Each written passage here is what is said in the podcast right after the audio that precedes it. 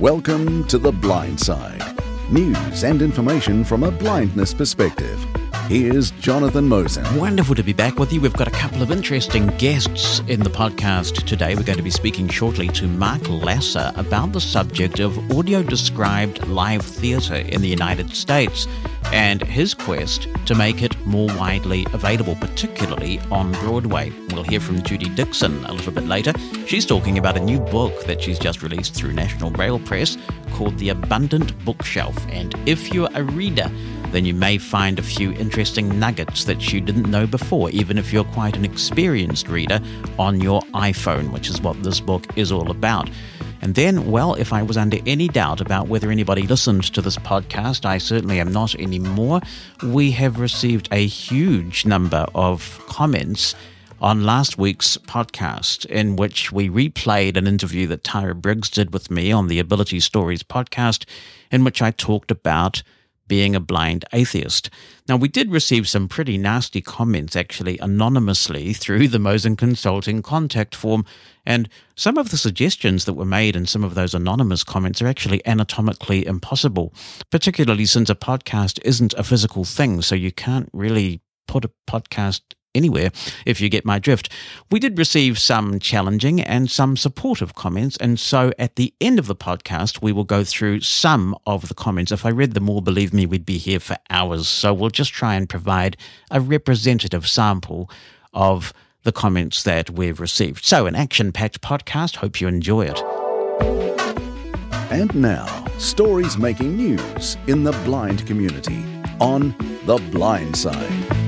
Right from when I was a child, one of my favorite movies is The Sound of Music. Now, don't judge. I love The Sound of Music. and when Christmas comes along, I still like to watch The Sound of Music. It's kind of like an annual tradition. And I had no idea how much I was missing out on with The Sound of Music, something that I know intimately, until I heard an audio described version of The Sound of Music a few years ago, and it was astounding to me.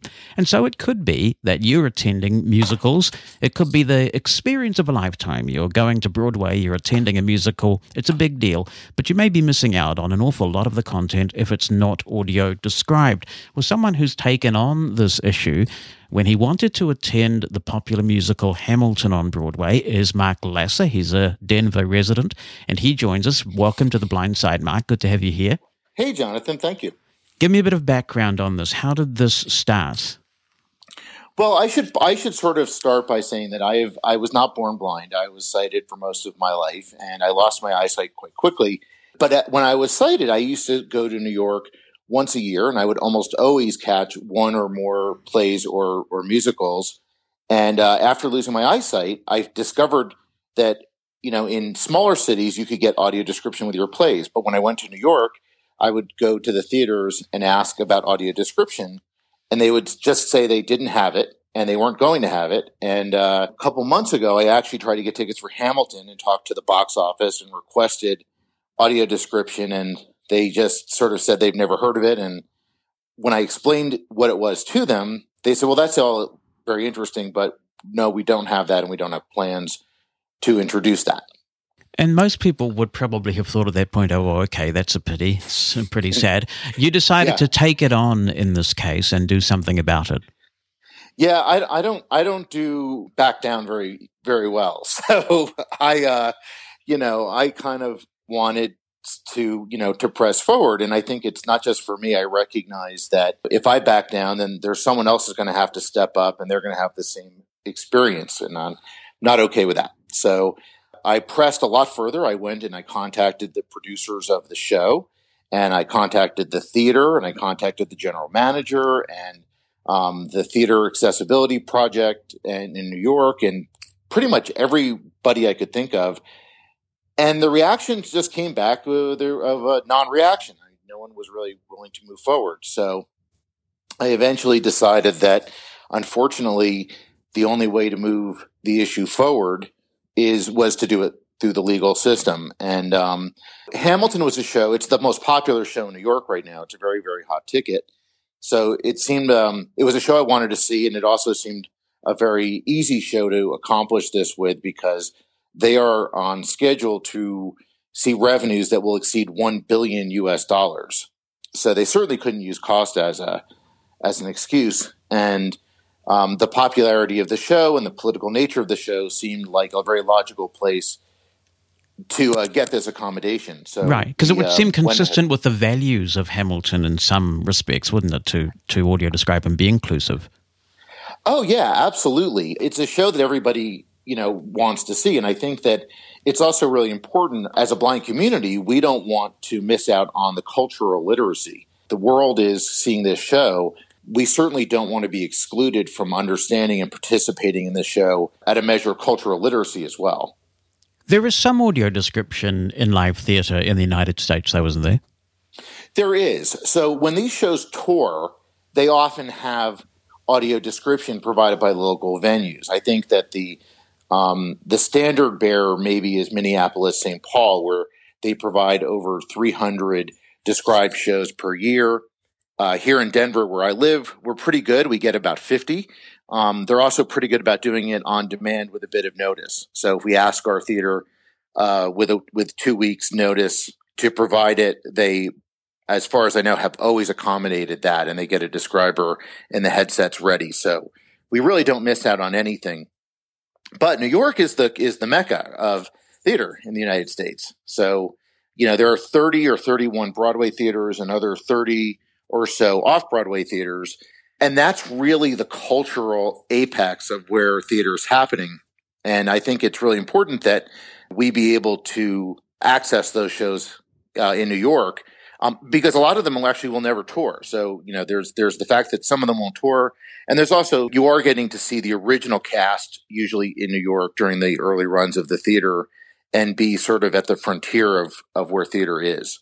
You've obviously given some thought to the practicalities of this in the sense that if you're watching a movie or you're involved with a play where there's a lot of activity on the stage and you don't know what's going on because there's no dialogue, there's a slot, if you will, for the audio description to go into. In a musical, do you think there's a chance that there's nowhere for the additional audio description to go without it being a distraction to the enjoyment of the experience? Yeah, that's a good question. I, I think it's certainly a challenge. Um, and it's been dealt with a couple of ways. And I, I, also should point out, you know, we're in the infancy of this technology, right? I mean, you know, theater's been around since, you know, whatever, since the Greeks. And, you know, we're talking about this now just for a few years. So there'll be some figuring out that we experience as we go along. But one of the things we've done in shows that are very crowded with dialogue is to do more pre-show description. So the describer before the show can describe the sets, the costumes, the actors. Uh, the describer might get into what the set changes are going to be like, or you know, just sort of try to get ahead of the show a little bit before it even starts. And then they can use some shorthands during the show. So in between the dialogue, they can get in a quick description. You know, Hamilton has just entered, or even Hamilton enters and we can use shorthands to get in there much more quickly.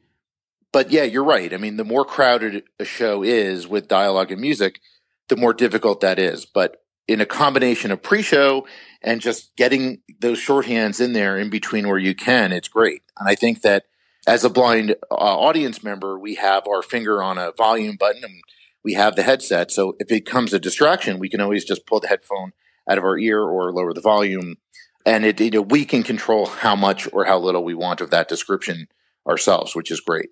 I'm sure there's a way around it, and with a bit of lateral thinking, it can be done. Recently, my wife and I went to see the Beatles Love Show in Vegas, and I'm a major Beatles fan, so this was quite a, a profoundly spiritual experience for me to go to the Love Show and enjoy it. And I was conflicted because I loved just listening to the incredible mix that they had done, this this mashup of all of the Beatles songs in this unique way. And it's all there in surround sound and just listening to it in this glorious surround sound and enjoying the mix was special. And yet I found myself wondering, what is the dance troupe doing up there? Mm. And I'm not sure how I can balance the enjoyment I was receiving from digging the music and the sense of being deprived that I felt through not being able to find out what the visuals were like. Yeah, I, I think that that's very valid. And I think, like everything else that we experience in our lives, every individual is going to have a different perspective on what they want. And ultimately, giving us the control to independently determine what we want is is paramount. So some individual may want more description and some may want less. We're all going to be a bit different.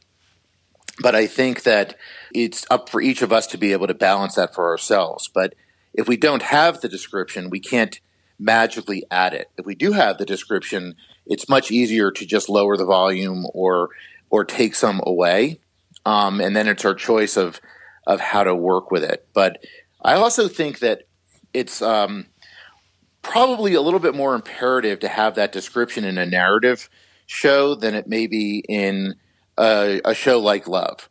Now, a show like Love, I would say we should still be able to have that description, but without the description, you're not going. There, there's not a storyline that you're just completely missing on. Where I notice things that really sort of get me feeling deprived of an experience is when I'm in a theatrical show and I notice that without the description, the entire audience is laughing. Mm. And I have no idea whatsoever what they're laughing at. And there's no feeling that sort of compares to not being in on the joke. And you sort of feel uh, like you have to laugh, even though you don't know what you're laughing at, because otherwise you look like a bit of a nit sitting there not laughing, the only person yeah. in the audience who isn't laughing.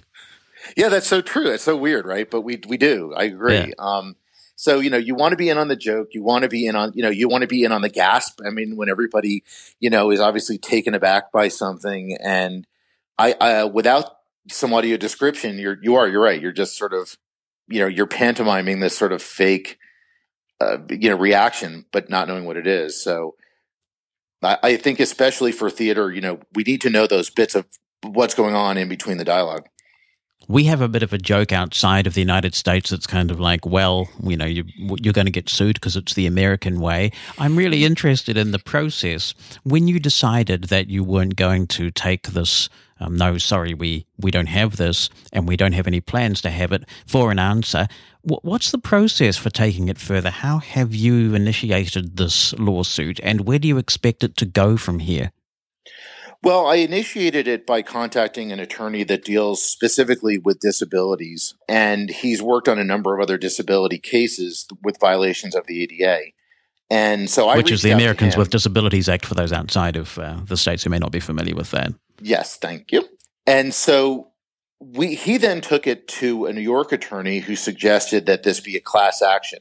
A class action essentially says that the violation that we're experiencing here does not just affect the individual, but affects an entire class of individuals. In this case, the class of individuals would be blind and visually impaired people. I think in New York City, a lot of theater goers are a bit older. And uh, that certainly affects a lot of seniors who may have macular degeneration, glaucoma, different um, eye conditions that affect the visual ability to interpret a show.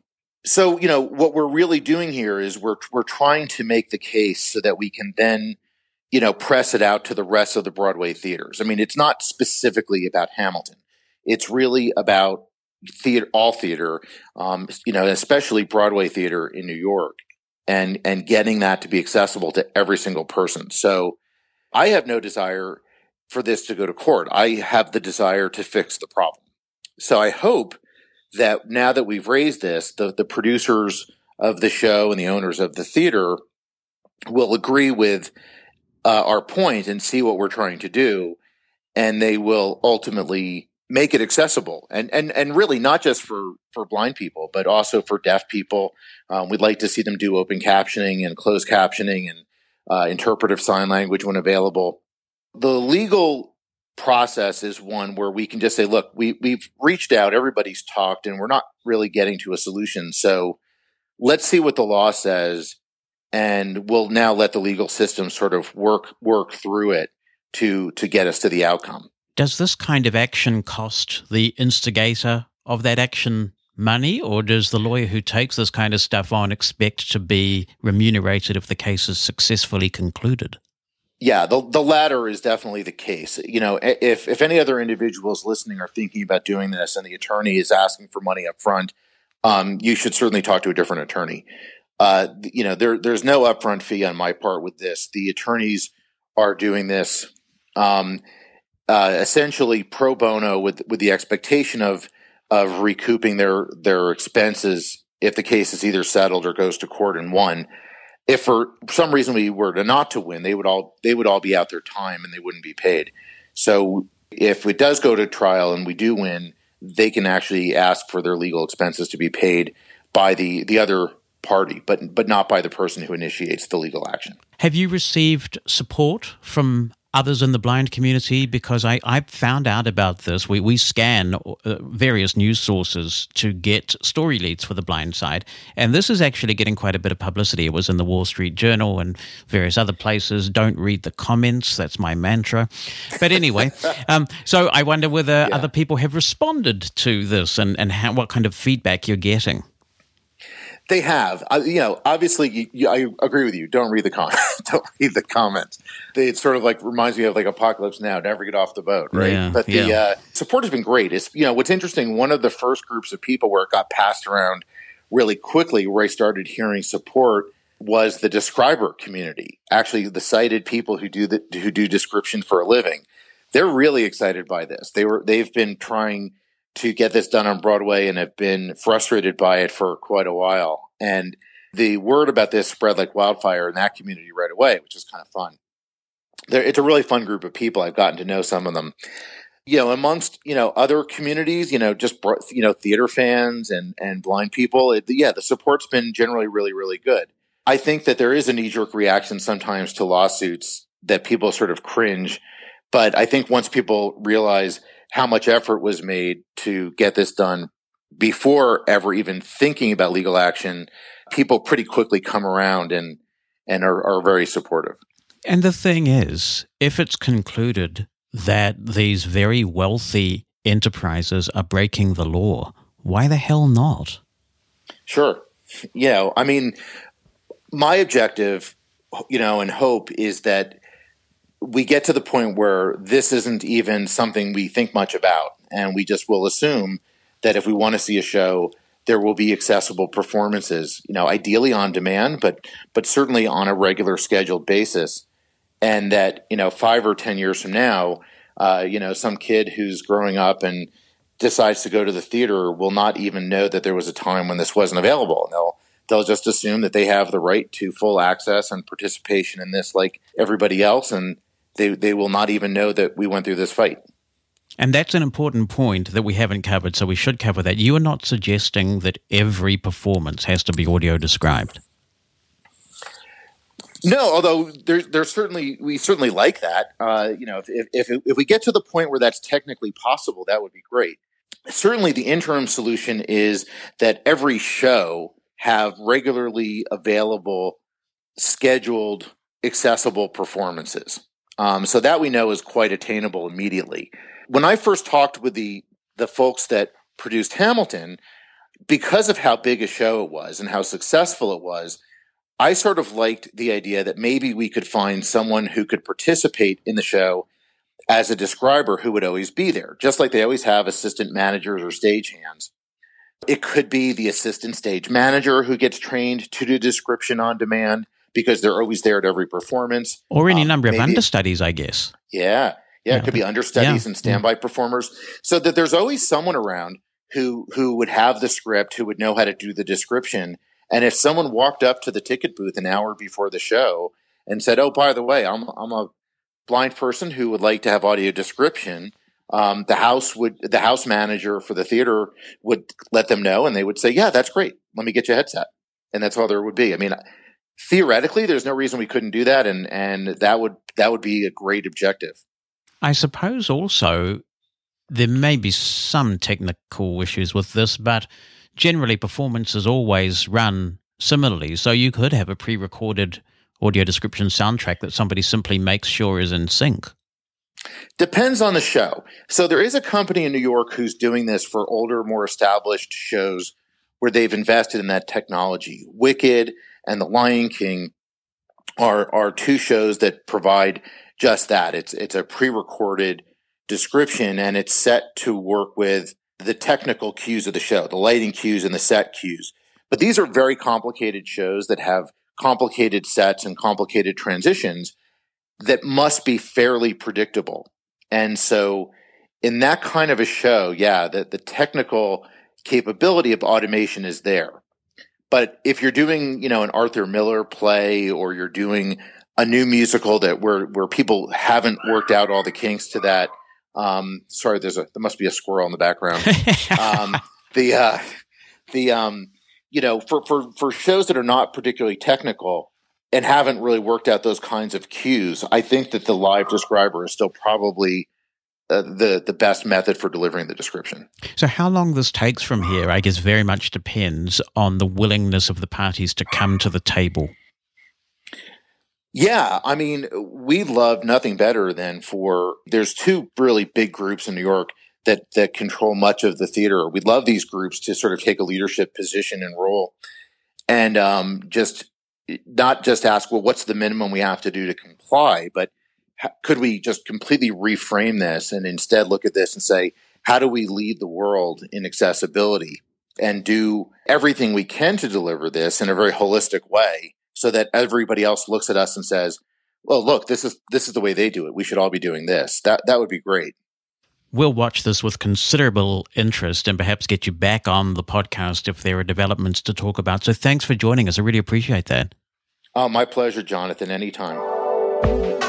Our Place, Our Issues. The Blind Side with Jonathan Mosen.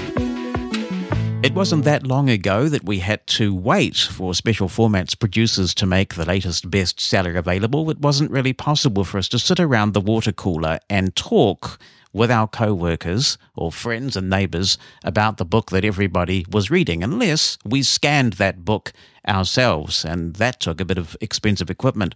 Well, things have really changed now, and we have what Judy Dixon has called the abundant bookshelf, and there's no shortage of places that we can go now to read all kinds of books, from the latest bestsellers to the classics. And Judy, in her very clear style, has put a book together on the abundant bookshelf, which is available now from National Braille Press.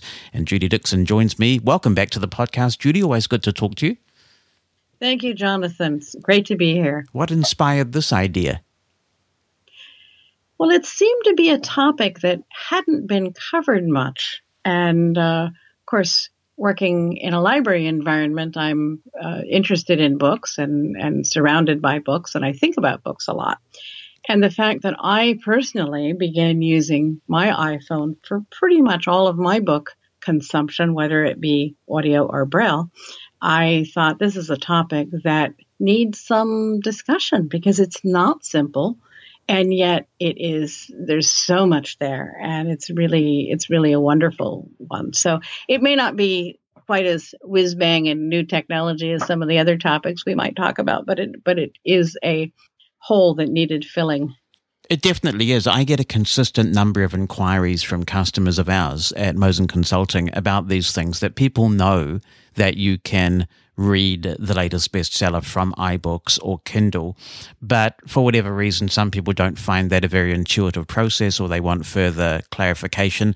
And so you do cover a wide range of applications, including a few little neat tricks. For example, some people don't realize how easy it is to get a PDF document or a range of other documents into the Kindle app. And so you cover all of these things. Yes, the fun part of this book was just figuring out how to slice and dice the whole topic. And the book is divided into four major chapters. The first one being reading books narrated by humans, because a lot of people still prefer to do that. And then within each chapter, or within most of the chapters, I divided it into mainstream apps and special purpose apps that have specifically been created for blind users. And the reason why I did that is I, I think it's not that apps created by blind users are more accessible, and, and sometimes they certainly are. But I think we have higher expectations for apps made specifically for blind users, and that's something that uh, I think was was relevant. So in the in the chapter on books narrated by humans, in the mainstream apps, it was obviously Audible, and that's they have a lovely accessible app now. It's really very nice. And then Overdrive, which I put in because a lot of people, especially in the US, although it is available outside the US as well, but a lot of people in the US can get books from their public library. So that they're free, human narrated books from Overdrive. Overdrive is not the easiest app to use, and I'm hoping to encourage Overdrive to improve it, but it's still it, it's usable. It's just a little bit rough going. And then in the apps for blind users, of course, there's Bard Mobile and learning Ally, Li. I don't. I never know how to say it's, this. It's word. Li. I understand. Yeah, because uh, I've been involved in some pronunciation changes where it's concerned with synthesizers. So it's Ally. Yeah. Every screen reader says it differently. Like learning Ally, learning learning Ally. I guess yeah, yeah learning yeah. Ally Link, which is their their new app. Those are the main ones for reading human narrated books. And then reading ebooks with synthetic speech, again, I broke it out into mainstream apps and one specifically for blind users.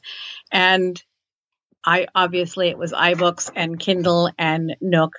And, and for the most part, those apps pretty much cover the same waterfront. There's there's uh, some differences, but but they're similar. And you really have to pick those by what features do you like the best? What features would you really want to want to use. Then there's Voice Dream Reader, and Voice Dream Reader is a bit of an outlier and and probably shouldn't necessarily have been. And as a matter of fact, I start out in talking about Voice Dream Reader by saying uh, this app developer has put so much effort into the accessibility of this app it's hard to remember that it's not an app made for blind users he's he's been on so many podcasts and he's been at so many blindness conferences we think of this app as one that that but it, made for blind users, but it's not. It's really a mainstream app. And it's it's pretty impressive. It has some amazing features. It's if your listeners haven't played with Voice Dream Reader, I would highly encourage them to because it can do really really useful things. It's uh, it's kind of a, a great cross between an audio playback device and an ebook device, and it kind of grabs the best of of both of those. And then apps created for blind users, in this case, it would be Read2Go, which is the Bookshare app. And the third chapter takes a somewhat different approach. It's reading books in Braille. And this was fun because there's reading Braille books in Braille, which would be Bard Mobile. So that's reading formatted, contracted Braille content with a Braille display. And then reading print books in Braille, and how you might use a Braille display to read um, Learning Ally, iBooks, Kindle, Nook, and then what what you need to do and what that's what the experience is like. And they're all usable. They're all books you can read books in Braille, and it works quite well. I struggled for a while to figure out how to explain the differences, and it was reading print books in Braille and reading Braille books in Braille, which mm. finally uh, made sense to me and, and was suggested by Anna Dresner actually, and, and she was absolutely right. And then and you then have one last... final chapter that's kind of you have a whole lot of little nuggets in there that I didn't know about. And that's the idea. It's it's nuggets for people who already know a lot. I actually looked at oh probably well over a hundred apps, and I selected fourteen and some of them were there because how could you possibly have a book about books and not include X app? Things like fan fiction and Goodreads and Google Play and so forth. And then some of them are a little bit more obscure. Some of them are more accessible than others, but they all they all contribute something. Out of the two, I guess, major, so I guess you could count Nook as well, but I think a lot of people are using iBooks and Kindle. Do you have a strong preference as to which of those two providers you like to use? Depends on if I'm reading the book with speech or Braille. Um, if I'm reading it with Braille, I'll go to iBooks. Uh, I, I like the Braille reading experience better, the way way you can flow from page to page, and it's a smoother reading experience. Kindle has different features and it probably has just a little bit more flexibility if you're going to read it with speech. But so it, it kind of, I, I use both and, uh, and I don't have, I, but I realize in thinking about it, if I'm, if I'm planning to read the book in Braille, I will go to iBooks. I suppose the purchasing process is just a little bit simpler on iBooks because you can do it all from within the app. But one of the things That's I really true. do enjoy about Kindle is the way they've now synced up with Audible. So not only can you play the Audible title if you buy both at the same time and they give you a discount, but it actually syncs within the Audible app as well. So you can go back to your Audible app and pick up with the human narration from where you left off reading mm-hmm. in the Kindle book. And that's pretty slick stuff, really. You can do the same thing with your uh, Amazon Echo. Yes, indeed, you can. You can. Yes. you read for a while with your Echo. You can read for a while with your iPhone. You can just go back, you know, keep going from device to device. And of course, if you have one of those inexpensive Kindle Fire tablets, you can pick it up on there. So they've got it really well organized in that regard. You talk about Voice Dream, and I also use Voice Dream as an MP3 player. I quite often import MP3 files into Voice Dream, and you can zip them up if you bring in an MP3 file that contains multiple MP3s in zip format and they're in sequential order, so they're numbered, then you can actually skip back and forward. It's almost like a Daisy book. So he's done an outstanding job with the features in that in that app. He really has done an amazing job with that app. It's it's really quite fun to use. I use it anytime I have an EPUB. Every time I buy one of your books, Jonathan, I, I read it with Voice Dream Reader because it's it's the one my my preferred app for EPUBs. Yeah, now I don't know whether um, it's fair for me to ask you to briefly change hats here, but I did notice how excited you were about the Bookshare interface in Voice Dream. And every so often I get people saying to me, Do you think that NLS will ever have a similar API type function so that you could be in Voice Dream and search for titles from Bard? We have actually talked to um, Mr. Chen about incorporating uh, the the Bard API into Voice Dream Reader. He was interested. There are um, technological complexities uh, for doing it, and the the biggest one being the fact that our books are in AMR Wideband Plus, and it means that the developer has to pay the licensing fee for every app that they release with AMR wideband plus capability. Some developers think it's worth it and, and choose to go ahead with it and, and some don't. And I think, I think Mr. Chen decided it was uh, a little bit too complicated.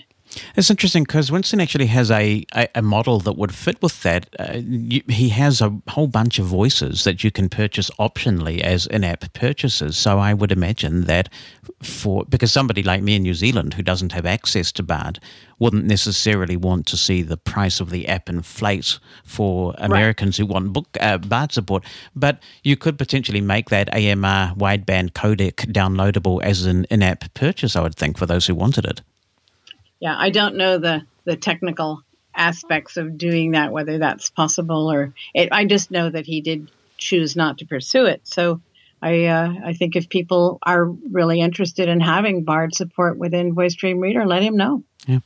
It's really great to step back. I say this sometimes to people in the industry who've been around a while, like us, but it's great to step back and think how far we've come, isn't it? I mean, it's just just to have all this stuff in your pocket, the volumes and volumes of braille that we now can carry around. It's it's wonderful how quickly we've advanced. I think about that all the time. It's amazing when I, I mean, you know, and now people start talking about the olden days and they're really talking about 20 years ago when when, when we still had computers and you know what do you think this means for the future of accessible formats because you get organizations like the Daisy Consortium, for example, uh, talking about the book famine. And of course, there's been a lot of very important work done on the Marrakesh Treaty. But what does this mean? Ought we to be placing more emphasis perhaps on the affordability of these mainstream devices for the blind community rather than focusing on the book famine? Or do you think there's somehow some way that those two notions can coexist? I think mainstream devices. I mean, you look at look at um, the Kindle tablets, for example. You know, mainstream devices, and that one particular is unlikely to get much cheaper you know, a, a person can now get a tablet for $39 US and read Kindle books quite nicely. And and they're all there. I, I worry more about the actual reading experience because as as cool as it is to get the latest book on Kindle and read it with your $39 tablet, I personally don't think that that anywhere near approaches the reading experience of a Bard Mobile, for example, and a human narrated book. It just doesn't. And so I I worry a little bit about what the positioning of special format, special produced material. I mean, you know, when will people who are so used to synthetic speech and are so used to manipulating things the way one must in a Kindle kind of app. You know, when will they think, well, this is all just fine and I'm happy to consume my books that way and I don't need Bard Mobile, I don't need human narration, I don't need to skip around and in in in the way that I can with Bard Mobile. I don't know. I, I think I think that day will come. That, I'm afraid that, that to me, at least for fiction content, and I have a month off during the glorious New Zealand summer where I don't do any work at all. And I do an awful lot of reading. I, I, would have read probably three dozen or more books in that time. And I did a bit of an experiment. And uh, one of my favorite authors is David Baldacci, and I had a bit of catching up to do. And uh, within Kindle, I got the narrated version and the Kindle version. And the narrative, ver- the narrated version, they just frustrate me now. And even with fiction, I find that I would far rather crank my speech up and read that way. and I don't want the human narration. I find the human narration an encumbrance. Even if I speed it up, I still prefer mm, it, it's almost a subconscious process. I don't notice the text to speech engine. My brain is interpreting those words and the personality of the characters. I'm making those subconscious extrapolations from the speech. Now, I realize I'm a minority there, so I'm not saying that somehow my way is the right way. But what I'm saying is there obviously are others like me who are functioning in that way now and who actively choose not to go with human narration. I think it's true, and and there's a there's a great correlation between age and and preference for human narration. And I think that there's going to come a time when uh, those of us who prefer human narration are going to just simply disappear. I, I, wonder whether that's true. Do, do, you think? Do you think there was an age-related thing there? I do. I do. I. I mean, maybe maybe it's not true, but I. I believe it. I believe it's age-related. Okay. Well, well, it's also experience related, and the younger people have more experience with synthetic speech because they've been using it in schools. I remember having a conversation several years ago now, probably five or six years ago now. Um, I'm terrible at thinking something happened just the other day, and really it happened two years ago. but uh, I had a conversation with a student services office person at the University of Michigan and she told me that the students, blind, they had 50 blind students at the time, and the students there weren't using human narrated books from Learning Ally anymore. They were all, the student service office just scanned the books and every, kids wanted them in synthetic speech, and that's yeah. that.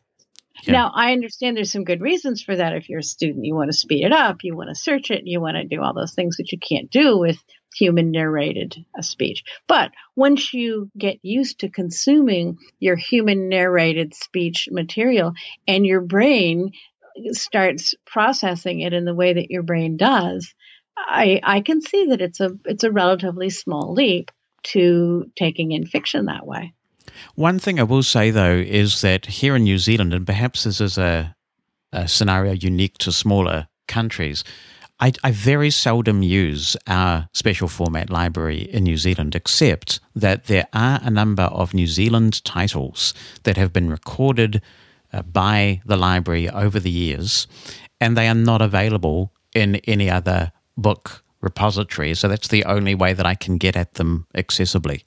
Well, that's about the idea of getting books from wherever we can get them you know mm. identify the book and and then find the source. And uh, th- th- there's something everywhere. Yeah. And i think that's particularly an issue that's going to come up for services such as those in the uk in canada in new zealand where there is not a huge amount of government funding for special format services. And increasingly, donors are going to be saying, why should we donate to keep these services alive?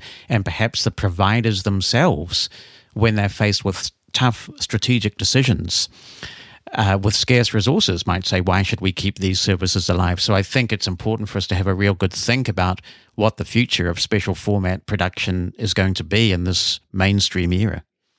I agree. So the book is called The Abundant Bookshelf, and it's available from National Braille Press at nbp.org. And uh, it's a it's a nice little read. What about uh, fifteen thousand words? I think. Yes, it is. Yeah, yeah, excellent stuff.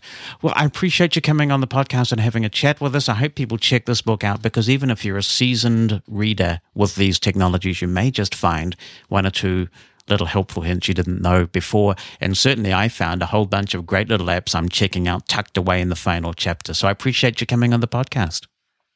Thank you. Feel the need to sound off? Share your thoughts about this week's show by email. Send an audio file or write it down and email the blindside at mosen.org. Hi, Jonathan. This is Easy Cleghorn, and I wanted to take a moment to take a bit of umbrage with something that you did in this past week's edition of the podcast. Now, I, like hundreds of thousands of other people, tend to completely rely on you for technology information and, as you say in the, well, the, the big voice says in the opening, news and information from a blindness perspective. But I have to ask, is it really fair of you to, number one, make yourself the subject of the podcast. And you would not have found Edward R. Murrow or Walter Cronkite doing something like that. And believe it or not, within the community, you hold that level of trust. I mean, point out that there is one. If we want to go listen to it, we can. But much more importantly, to within the opening little monologue, tell what is, whether you like to, you know, think of it this way or not, the vast majority of your audience that our deepest held belief system is wrong. Now, I realize that it is your podcast and you can say literally anything that you want. But it is also the people who listen to it who make it a viable source of income, revenue, or information however you choose to look at it. So, is it really fair to broach a subject that, again, for I would dare say the vast majority is so deeply held and so real? It would be, and this is not an exaggeration, like one of us walking up to you and saying, Bonnie is the stupidest, most ridiculous human being on the planet and not expecting you to be upset or angry by it. Because for those of us who do believe it, there is a vast majority of us who do. There are innumerable evidences in the scientific world, in the secular world, all over the place, that these things are very real. And then, of course, there are our own personal experiences. And discounting them does absolutely nothing but alienate a large segment of your listenership. There's the saying, of course, that one of the major issues among friends that should never, ever, ever be discussed is religion. The other is politics. You've done both in the last month and a half on the podcast. Is that really fair when we come here looking for news about things that affect us as a community, not a personal opinion? Thanks for the comment. It seems you're taking some umbrage because the podcast isn't what you would personally like it to be. So I want to take some time to talk about the history of this podcast, The Blind Side, and also put it in the context of other work that I've done throughout the years. When I worked in radio full time, some of the shows I did included call in shows and also political interview shows. So I loved grilling the politicians of the day, making sure that we actually got some facts out of them. It was great.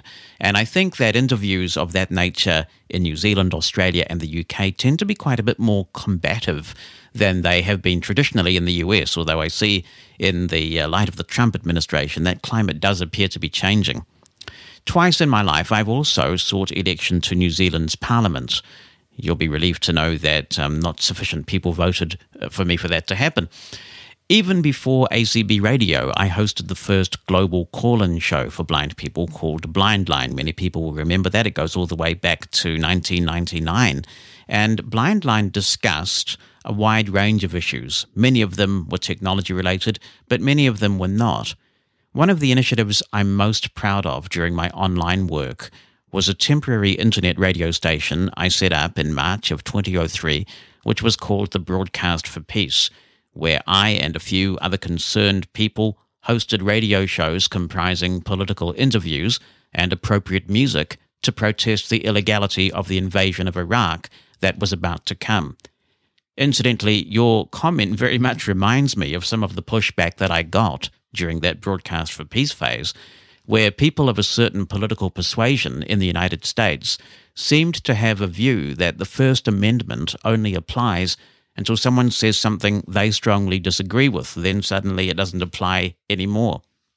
That broadcast for peace showed me that sometimes you have to stand up for what you believe to be right. As I look back and history has unfolded the way it has, I'm very, very proud that I had the courage of my convictions and set up that radio station. On various other internet radio shows that I've hosted over the years, I've expressed opinions and provided forums for others to express theirs, hopefully in a climate of dialogue where everyone gets a fair hearing. On social media, I often express opinions. My Twitter followers, now exceeding 4,000, all know from my tweets that I'm an atheist. I make no secret of it, and why should I? It's something I'm extremely proud of. I've read and thought and meditated and discussed it a lot. When I started The Blind Side, it originally aired on Mushroom FM, but we soon found that people wanted to consume this kind of content in podcast form, so here we are. As the page for this podcast makes very clear, not all of the issues that we cover are blindness related, but where there's a blindness angle, we'll amplify it. While we cover technology sometimes on this podcast, I've never claimed it would be exclusively about technology. There are plenty of exclusively technology related podcasts in the blind community, and many of them are very well done.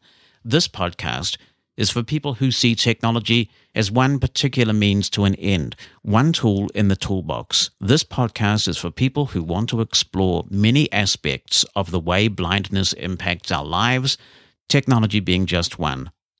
You ask if it's, quote, fair, unquote, to make myself the subject of this podcast, and then make comparisons with US newscasters and reporters who lived in a different era. I'm very flattered by the comparisons, by the way, so thank you for them. Let me deal with the question of fairness first. I subscribe to many podcasts where the person hosting them has a high profile in their community. For example, a podcast I highly recommend for those interested in atheism in the United States is the Thinking Atheist podcast, hosted by Seth Andrews, who's a former broadcaster from Christian radio. Like me, Seth gets many people asking him for podcast interviews. If he thinks the podcast interview has gone particularly well, he'll cross post the podcast to his own podcast feed. That's just one example. There are plenty of precedents for this kind of sharing. Even if there weren't, it's my judgment that Tara Briggs did a superb job of discussing what is, particularly in the United States, as your comment testifies, a hot topic. The interview discusses blindness specific angles on atheism including the idea some Christians have that blind people would be cured if only they had a better relationship with God. So I made the judgment that my audience would likely find it challenging or at least thought provoking. Even without all that rationale, the simple answer to your question is this. What's, quote, fair, unquote, for this podcast is what I, as its financial backer, host, and producer, decide that it is. Every week, I spend many hours putting this podcast together. I have various searches via RSS and social media on blindness issues.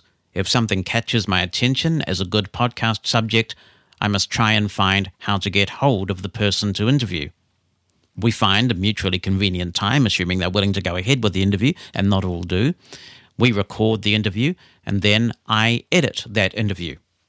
Then I do all the things that need to be done to get a podcast of decent quality out the door. Then I upload the podcast and it comes to you. I upload it to podcast hosting that I pay for out of my own pocket. I don't charge you for it.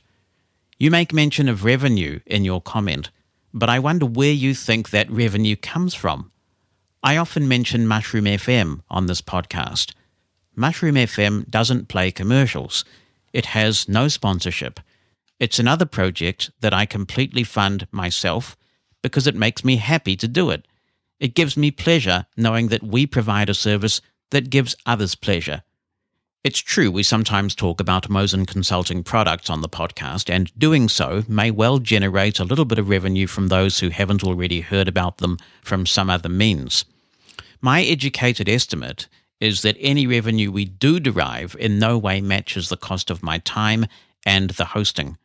So I do this podcast because I love a good conversation and a respectful debate. I need to make money to put food on the table and pay the mortgage, and I have various means of doing that. But I also love volunteering. I love giving back. I host the kind of podcast I would like to listen to myself because I like my beliefs being challenged constructively, particularly when new evidence I wasn't aware of before emerges. By way of example, we have a history of heart disease in my family. Both of my parents have had quintuple heart bypasses. They actually had them within a day of each other. That's pretty stressful. So, as I entered middle aged, I started to get pretty consumed by how to avoid having a heart attack myself and getting into that kind of predicament. And when I pick up a topic, I tend to get quite voracious about studying it. And I used to think that the way to minimize my risks of heart disease was to ensure that the calories I consumed were less than the calories that I burned and to eat plenty of low fat products. Then I stumbled upon an increasing body of literature and podcasts that convinced me that that's actually the approach that's been killing us. After a lot of reading and listening, I was completely convinced by all of the evidence. I went low carb, and in combination with the great workouts my Apple Watch has inspired me to do, I'm now 27 kilograms lighter. That's about 60 pounds. And I feel fantastic. Now, the point of this story is that this podcast is going to appeal to the inquisitive among us. You saying that we shouldn't have covered atheism because most people aren't atheists is no different from saying that podcasters shouldn't talk about low carb eating because the majority, including many governments, still endorse the low fat lifestyle. The majority are not always right. And if you're confident in your beliefs, nothing will or should shake them. If your heart and mind are open to some new information, it can change your life for the better. Now, I want to talk briefly about Walter Cronkite. You may have seen clips of him announcing the death of JFK or covering the Apollo 11 moon landing, but Walter Cronkite also went to Vietnam. He told Americans what was really going on there, despite the discomfort and the anger of the Johnson administration. And he said that Vietnam was a stalemate He's one of the people who is most credited for changing Americans' perceptions of the Vietnam War. So Walter Cronkite did not simply read the news. And I would also point out that since Walter Cronkite died in 2009 at the age of 92, it's fair to say his active years predated the podcast era by quite some time. Media and methods continue to move on. You compare me respectfully expressing a different point of view on whether there is a creator or not with you insulting my wife.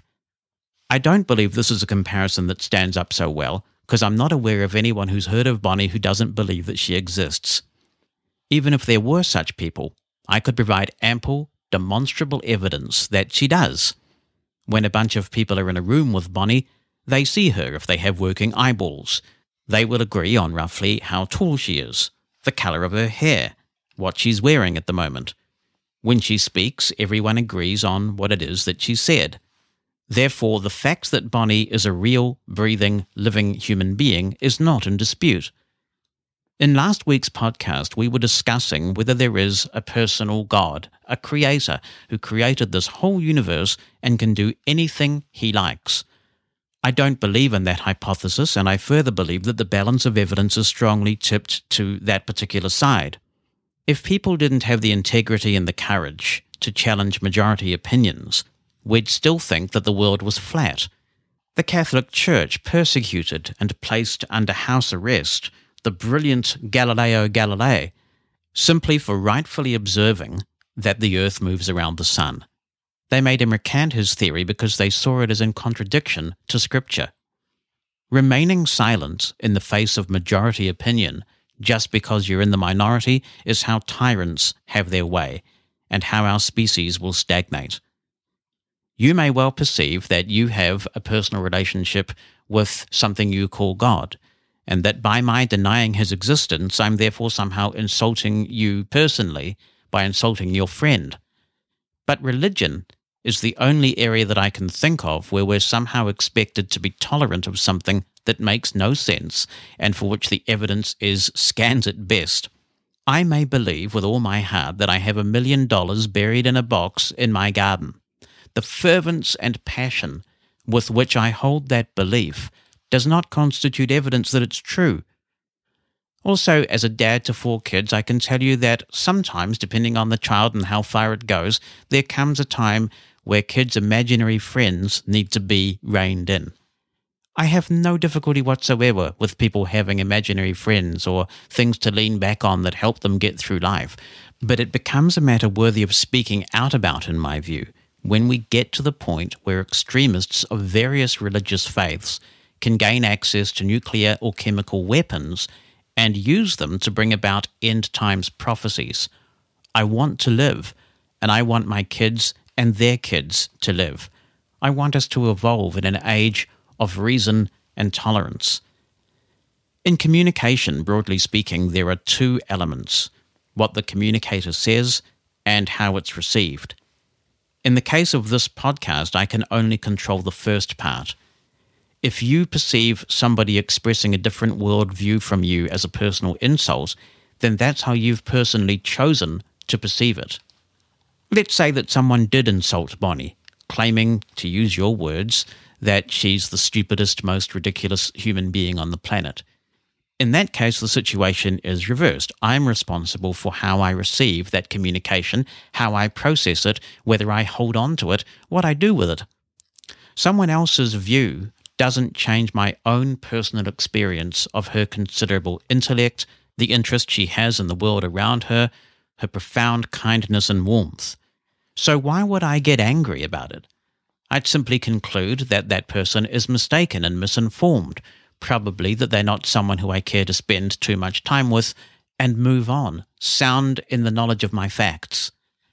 One thing I can promise you, though this podcast will continue to cover issues beyond technology, including politics, and if it comes up again and seems relevant, religion as well.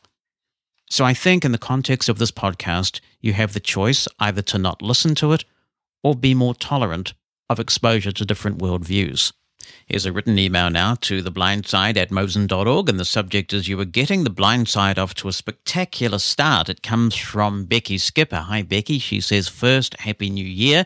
You certainly needed a month off to gear up for what I would consider to be a very difficult episode. Atheism isn't something you can talk about easily in America, and if I could, I would gladly move to New Zealand. Your society is very enlightened, and I hope it continues to remain so. Ironically, those who question the existence of God act better than those who believe in God. I appreciate the merits of humanism, marvel at what science shows us, and enjoy watching Star Trek, so I almost gave up my Christian faith entirely.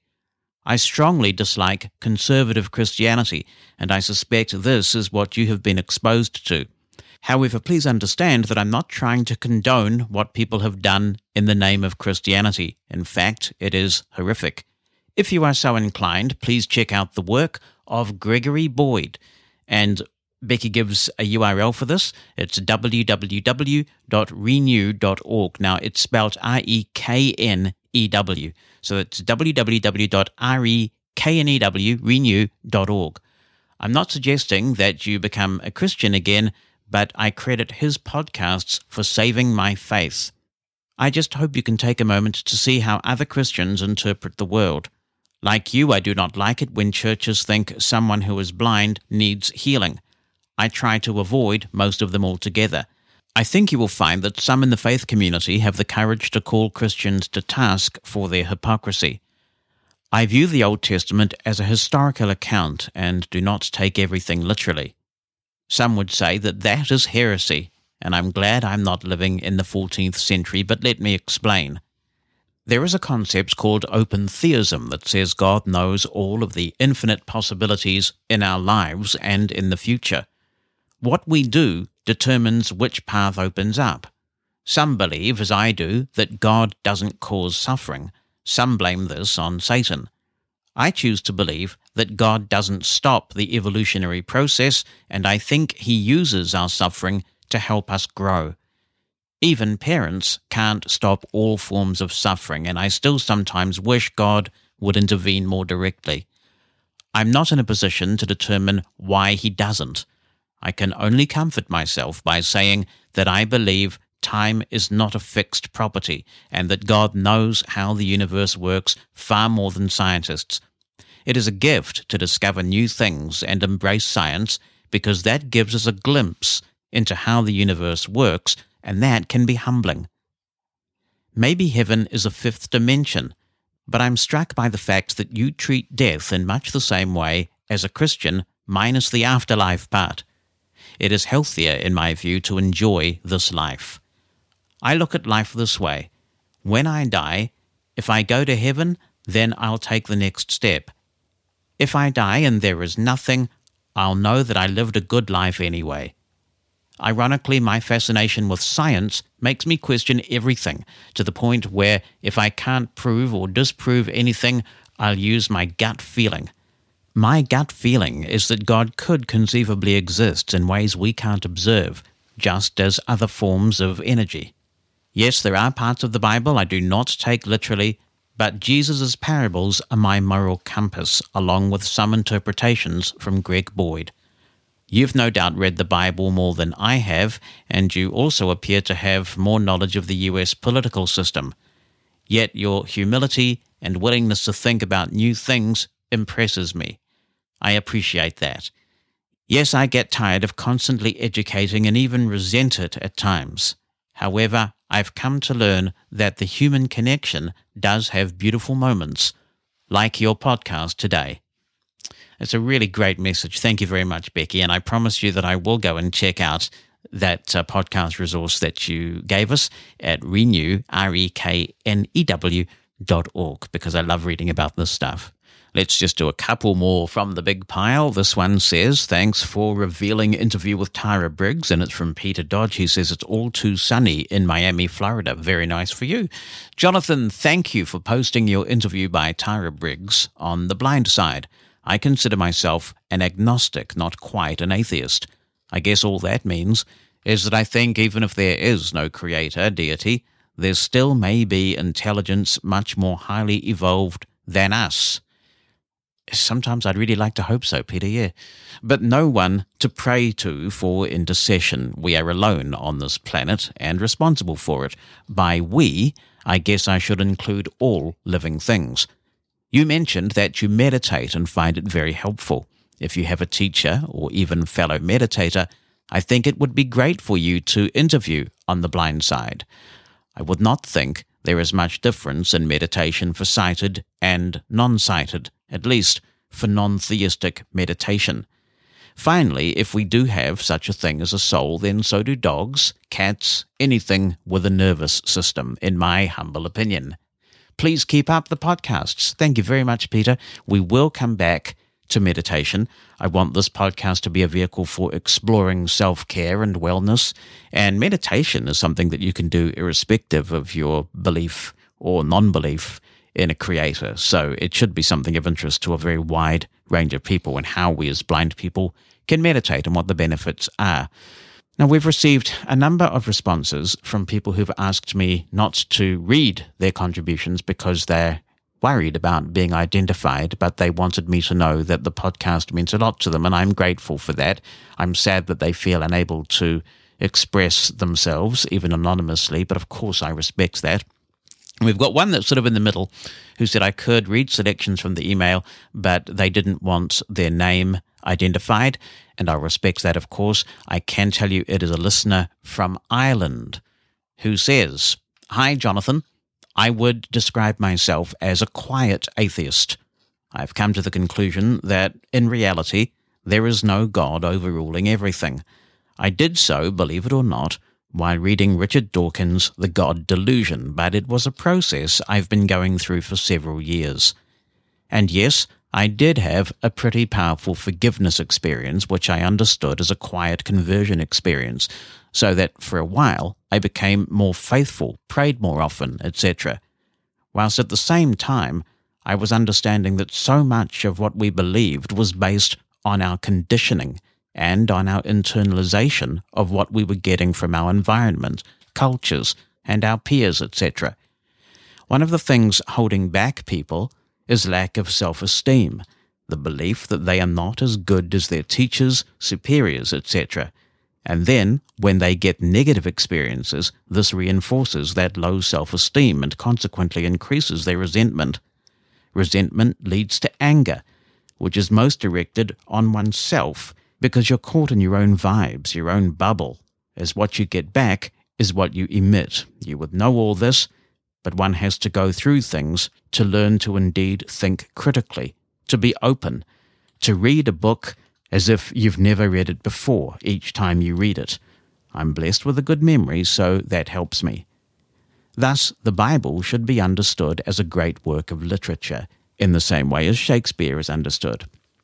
Thanks for the email, listener from Ireland. And the subject of forgiveness is a fascinating thing. I strongly believe in forgiveness, mainly because forgiveness helps you to move on with your own life. That doesn't mean that you have to forget what someone has done to you if someone has genuinely harmed you and that you should let them back into your life.